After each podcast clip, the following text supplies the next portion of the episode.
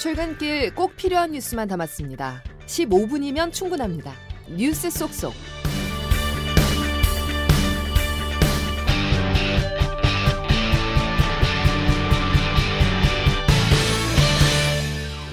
북한 김여정 부부장이 담화를 통해서 일본 기시다 총리의 방북 성사 가능성을 언급했습니다. 한국과 쿠바의 수교 발표가 나자 일본에 손을 내민 것으로 보입니다. 최인수 기자가 스튜디오에 나와 있습니다. 최 기자. 네. 김여정 부부장 담화 내용부터 전해 주시죠. 네, 어제 담화인데요. 일본이 관계 개선에 새 출로를 열어갈 정치적 결단을 내린다면 두 나라가 얼마든지 새 미래를 열어 나갈 수 있다는 겁니다. 네. 어, 그러면서 기시다 총리가 평양을 방문하는 날이 올 수도 있을 것이라고 했는데요. 다만 이제 조건을 달았습니다. 네. 그 장애물을 놓지 않는다면이라고 표현을 했는데 북한 핵 개발을 문제 삼지 말고 일본인 납북자 문제를 음. 거론하지 말라는 겁니다. 이번 김여정 담화는 우리나라가 쿠바와 전격적인 수교를 발표한 지 하루 만에 나왔습니다. 의미가 있죠. 네, 그 쿠바는 북한의 형제국이라고 할 수 있는데 그 한국과 쿠바의 깜짝 수교에 대한 충격을 줄이면서 음. 네. 어, 북한이 일본과 교섭을 외교적으로 활용하는 것 아니냐 이런 분석이 나옵니다. 네. 그 한 쿠바 수교 관련 대통령실 고위 관계자의 발언을 보면 그 대사회주의권 외교의 완결판이다. 음. 어, 북한은 상당한 정치적 심리적 타격이 불가피할 것이다 이렇게 말을 했거든요. 네. 어, 수교가 극비리에 진행이 됐고 비밀리 회담하면서 발표 시각을 분까지 합의했던 것으로 전해집니다. 미국에도 12시간 전에 알렸다고 하는데요. 그 막전 막후를 변희천 기자의 리포트로 들어보시죠. 정식으로 수교합시다. 지난 5일 미국 뉴욕에 주 유엔 한국 대표부 황중국 대사에게 한 통의 전화가 걸려왔습니다. 발신자는 주 유엔 쿠바 대표부의 차석 대사. 그는 전격적으로 두 나라의 구체적인 수교 방식을 제안했습니다. 이처럼 북한의 사회주의 형제국 쿠바와 수교를 맺을 수 있었던 것은 007 작전처럼 극비리에 이루어진 협상 덕분입니다. 북한을 의식한 쿠바는 외부에 알리면 절대 안 된다며 로키 접촉을 요구했고 박진 전 외교부 장관도 이에 화답해 지난해 쿠바 측 고위 인사들을 만났지만 모두 비공개였습니다. 극비 접촉 시에는 분위기를 누그러뜨리기 위해 쿠바 재즈를 틀어놓기도 했습니다. 쿠바와 직통 전화가 가능한 뉴욕을 협상 장소로 택한 것도 보안 유지를 위한 포석이었습니다. 결국 미국에도 수교 12시간 전에야 공식적으로 수교 사실을 알렸습니다. 스페인어로 심프리사 신파우사, 즉 서두르지 않되 멈추지 말자는 기조를 끝까지 유지한 것이 한국과 쿠바의 신뢰 구축에 주요했습니다. CBS 뉴스 변희철입니다. 우리나라와 쿠바 수교 다음 날 네. 이례적인 북한의 일본과 정상회담 발언이지만 이게 성사가 된다면 빅 이벤트가 될 텐데 네. 구체적인 논의가 오가고 있습니까? 그 김여정 부부장은 이제 최근 몇 년간 대외 메시지 발표를 맡아왔습니다. 그때마다 이제 위임에 의해서라는 음. 전제를 붙여서 김정은 위원장의 뜻이라는 점을 명확히 밝혀왔는데 네. 이번에는 개인적 견해라면서 기시다 총리의 속내를 더 지켜봐야 한다고 다소 수위를 조절을 했습니다. 어, 기시다 방북 카드를 꺼내서 일본의 의중을 떠보려는 속셈으로 보입니다. 하지만 맥락이 뭐 전혀 없다고도 할 수 없는 게 앞서 네. 기시다 총리도 북일 정상회담에 대해서 구체적으로 여러 활동을 하고 있다라면서 네. 추진을 시사했었잖아요. 그렇습니다. 그 일주일 전인데 기시다 총리가 일본 중의원, 그러니까 하원에 출석한 자리에서 북일 정상회담 질문이 나오자 어, 지금의 북일 관계를 대담하게 바꿔야 할 필요성을 강하게 어. 느낀다 이렇게 답변을 했습니다. 네. 그 파이낸셜 타임스는 이 발언이 나온 뒤에 기시다 총리가 낮은 지지율을 타개하기 위해 북한 김정은과 정상회담 추진에 박차를 가하고 있다고 보도를 하기도 했는데요. 네. 그 김정은 위원장이 지난달 1일 일본의 그 이시카와현에 큰 지진이 있었잖아요. 그랬죠. 그때 이제 기시다를 각하로 호칭하는 위로 전문을 보냈습니다. 네. 이를 계기로 이제 북일 간 정상회담이 추진되는 것 아니냐 이런 관측이 나왔던 겁니다. 그 기시다 총리는 4월 미국을 방문해서 조 바이든 대통령과도 정상회담을 가질 예정인데 네. 어, 대형 외교 이벤트로 정권의 위기를 돌파하려는 것으로 해석되고 있습니다. 네. 기시다 총리의 방한 그러니까 다음 달 20일이죠. 메이저리그 LA 다저스와 샌디에고 파드리스의 올 시즌 개막전이 네, 네. 우리 고척돔에서 고척, 네, 네. 열리는데 두 정상이 함께 경기를 관람할 것이다 이런 보도도 있었잖아요. 그렇죠. 이제 샌디에고에서 김하성, 그다음에 고우석 출전이 기대가 되고 다저스는 일본에 이제 오타니 쇼헤이, 예. 출전할 것으로 전망이 되는 경기죠. 그 그제 일본 매체에서 보도가 시작이 됐는데 어제 니혼 게이자의 신문에서 또 이제 그 양 정상이 경기를 관람하는 방안도 나오고 있다 이런 보도가 나왔고 예. NHK도 이제 비슷한 보도를 했습니다. 그 지금 어 대통령실에서는 그제 첫 보도 당시에 현재 추진되는 거- 것은 없다 어. 이렇게 선을 그었는데 예, 예. 그 NHK 보도에 보면 한국 쪽에서도 정상회담에 부정적인 의견이 있다. 그래서 신중히 상황을 지켜보고 있다. 이렇게 했고 예. 그 지지율을 위해서 오타니를 이용하지 말라. 스포츠를 정치에 끌어들이지 말라. 음. 이런 일본 여론도 있다고 합니다. 알겠습니다. 최인수 기자 수고하셨습니다. 네. 빅파이브 병원 전공의 전원이 사직서를 내고 20일인 다음 주 화요일부터 근무를 중단하기로 했습니다. 의대 증원에 반발하는 의료계 집단 행동이 현실화하면서 의료 공백에 대한 우려도 커지고 있습니다. 조태임 기자가 보도합니다. 이른바 빅5 병원으로 일컬어지는 대형 병원의 전공의 대표들은 어제 늦은 밤부터 오늘 새벽까지 회의를 진행한 끝에 해당 병원 전공의 전원이 사직서를 제출하기로 했습니다. 당장 다음 주 화요일인 20일 새벽 6시부터 근무를 중단하겠다고 밝혔습니다. 빅5 병원은 서울대, 세브란스, 삼성서울, 서울아산, 서울 성모병원 등으로 여기에 근무하는 전공의는 2,700여 명에 달합니다. 이들이 근무를 중단하게 되면 특히 응급, 중증 환자 진료에 차질이 불가피해집니다. 앞서 어제 원광대병원 전공의 전원도 사직서를 제출했습니다. 제 밥그릇을 위해 사직하였습니다. 의사가 환자 두고 병원을 어떻게 떠나냐 하시겠지만 뭐 제가 없으면 환자도 없고 당장 저를 지켜내는 것도 사명함이라고 생각합니다. 전공의들의 사직이 잇따르는 가운데 의대생들도 동맹휴학으로 집단 행동에 나섰습니다. 한림대 의대 본과 4학년 82명이 휴학을 결정했고 의과대학과 의학전문대학원 학생협회 소속 전국 40곳 의대 학생 대표들도 단체 행동에 찬성했습니다. 정부는 비상진료 대응 계획을 마련하고 있습니다. 보건복지부 박민수 제2차관입니다. 집단 행동으로 뭐 번지지 않도록 어, 저희가 모든 노력을 다 기울이겠습니다. 의사협회는 내일 비대위 회의를 열고 향후 투쟁 방향을 결정할 예정입니다. CBS 뉴스 조태임입니다. 의대 정원을 2천 명이나 늘린다는 정부의 발표로 신학기를 앞둔 대학도 동요하고 있습니다.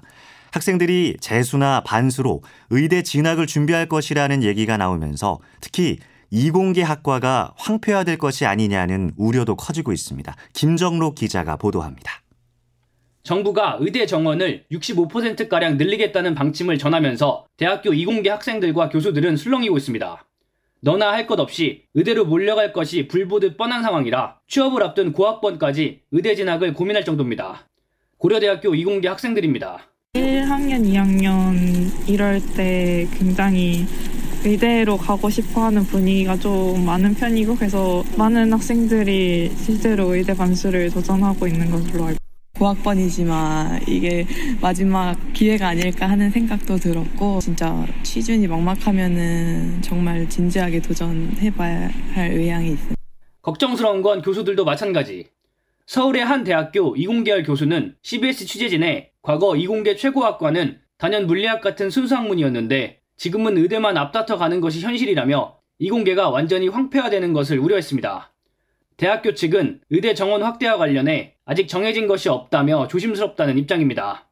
서울대학교 관계자입니다. 그러면 우리는 몇 명 늘고 뭐 이런 게 아직 없잖아요. 가시화돼야 뭐 논의가 될 것 같은데요. 의대 편중과 이공계 이탈 현상이 심화될 것이란 우려가 커지면서 정부의 신속하고 적극적인 대책 마련의 요구가 거세질 전망입니다. CBS 뉴스 김정록입니다. 대한축구협회는 어제 국가대표 전력 강화위원회를 열어 위르겐 클린스만 축구 대표팀 감독을 경질하는 쪽으로 의견을 모았습니다.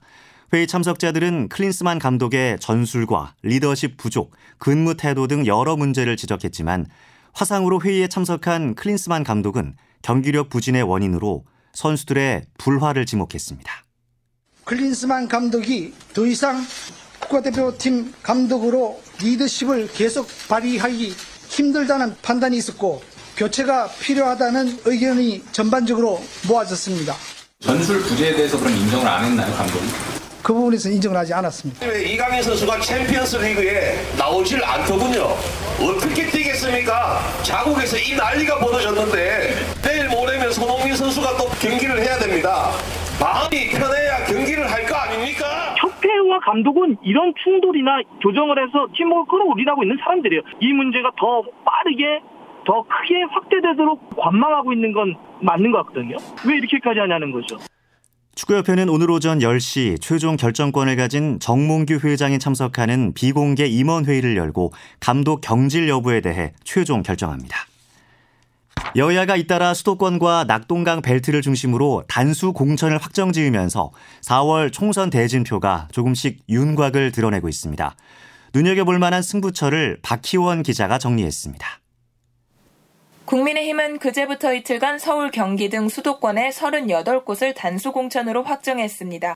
서초와 송파, 용산을 제외하면 민주당 현역들이 있는 곳으로 최대한 빨리 후보를 확정지어 본선 경쟁력을 높이겠다는 의도입니다. 국민의힘은 어제 이재명 대표를 꺾을 주자로 원희룡 전 국토부 장관을 확정지어 명룡대전이 성사됐습니다. 민주당 현역들의 공천을 전제로 탈환을 목표로 한 수원벨트 공천도 확정했습니다.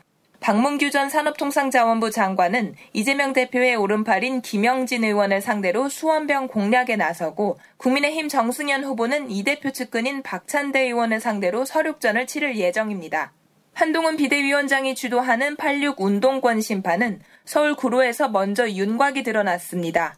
전대협 초대의장인 민주당 이인영 의원이 현역으로 있는 구로갑에는 국민의힘 호준석 앵커가 낙점됐고 친문복심 윤건영 의원과 탈북 외교관 출신 태영호 의원의 대결도 펼쳐질 전망입니다. 친노 친문의 성지인 낙동강 벨트 김해을에선 국민의힘 조혜진 의원과 민주당 김정호 의원이 양산을에선 국민의힘 김태호 의원과 민주당 김두관 의원이 맞붙게 됐습니다. 민주당은 어제까지 3차 공천 심사 결과를 마쳤고 국민의힘은 토요일까지 면접을 마친 뒤 추가 공모 지역 논의를 이어갑니다. CBS 뉴스 박희원입니다. 지난달 가계부채 증가폭이 다시 뛰면서 좀처럼 증가세가 잡히지 않고 있습니다. 최근 크게 흥행하고 있는 신생아 특례 대출이 가계 대출 증가세를 더욱 부추길 수 있다는 지적도 나옵니다. 박초롱 기자의 보도입니다. 지난달 전체 금융권 가계대출 잔액은 8천억 원 증가해 전월 대비 증가폭이 늘어났습니다. 이를 두고 금융권에서는 지난달 9일 시작된 대출 갈아타기 서비스의 확대가 가계대출 증가에 영향을 미쳤다는 분석이 나옵니다. 대환대출의 특성상 대출 잔액에 포함은 되지 않지만 전 은행권의 금리 인하 경쟁이 벌어지며 신규 대출 수요까지 이끌었단 겁니다. 여기에 아파트 거래량이 다시 꿈틀대고 스트레스 DSR 제도 시행을 앞두고 규제를 피하기 위한 수요가 몰린 건 역시 원인으로 지적됩니다. 지난달 29일 시행된 신생아 특례대출이 향후 가계대출 증가에 불을 붙일지도 관건입니다.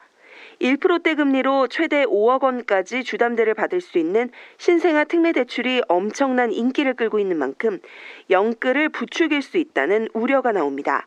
석병훈 이화여대 경제학과 교수입니다. 근데 신생아 특례 대출이 상당히 흥행에 성공했잖아요. 일주일 만에 뭐 2조 5천억 원 신청하고 그다음에 시장 금리가 인하되고 있잖아요. 그래서 가계 부채가 안정적으로 관리될 거라고 아직 속단하기 이르다고 볼 수 있죠. CBS 뉴스 박초롱입니다.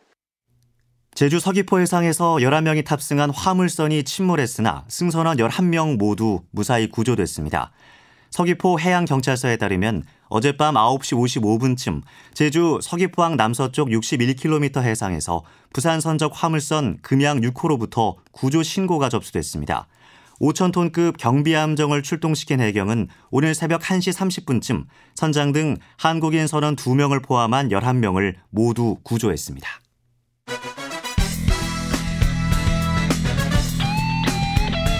출근길 15분 뉴스 브리핑. CBS 아침 뉴스. 오늘의 날씨 기상청 김수진 리포터가 전해드립니다. 네, 이번 한 주 유난히 날씨 변덕이 심한데요. 비구름들 뒤로 북서쪽에 찬 공기가 내려오면서 오늘 아침은 다시 영하권에 반짝 추위가 찾아왔습니다. 현재 속초의 아침 기온 영하 5.5도까지 떨어졌고 파주 영하 3.8, 전주 영하 1도, 서울도 영하 1.5도의 분포로 어제보다 10도가량 기온이 크게 떨어진 곳이 많습니다. 급격한 기온 변화에 따른 건강 관리에 각별히 유의하셔야겠고요. 또 어제 내린 비나 눈이 얼어붙어서 빙판길이나 도로 살얼음이 나타나는 곳이 많기 때문에 때문에 교통 안전에도 유의하시기 바랍니다. 그 밖에는 오늘 전국이 대체로 맑겠고 낮 최고 기온은 서울 8도, 춘천 7도, 대전 9도, 부산 10도, 광주 11도로 어제와 비슷하거나 어제보다 다소 낮겠지만 평년에 비하면 여전히 2, 3도가량 좀 더 높은 기온을 보이겠습니다. 특히 주말인 내일은 서울의 한낮 기온이 10도까지 오르는 등 내일 낮부터 또다시 초봄 같은 날씨가 이어지겠고요. 이후 주일인 모레부터 다음 주 수요일까지 전국에 비나 눈이 길게 이어질 것으로 전망됩니다. 한편 강원 동해안은 오늘까지, 영남 해안은 내일 오전까지 너울성 물결이 높게 일 것으로 보여서 해안가 안전사고에도 유의하시기 바랍니다. 날씨였습니다. 2월 16일 금요일 CBS 아침 뉴스를 마칩니다. 함께 해 주신 여러분 고맙습니다.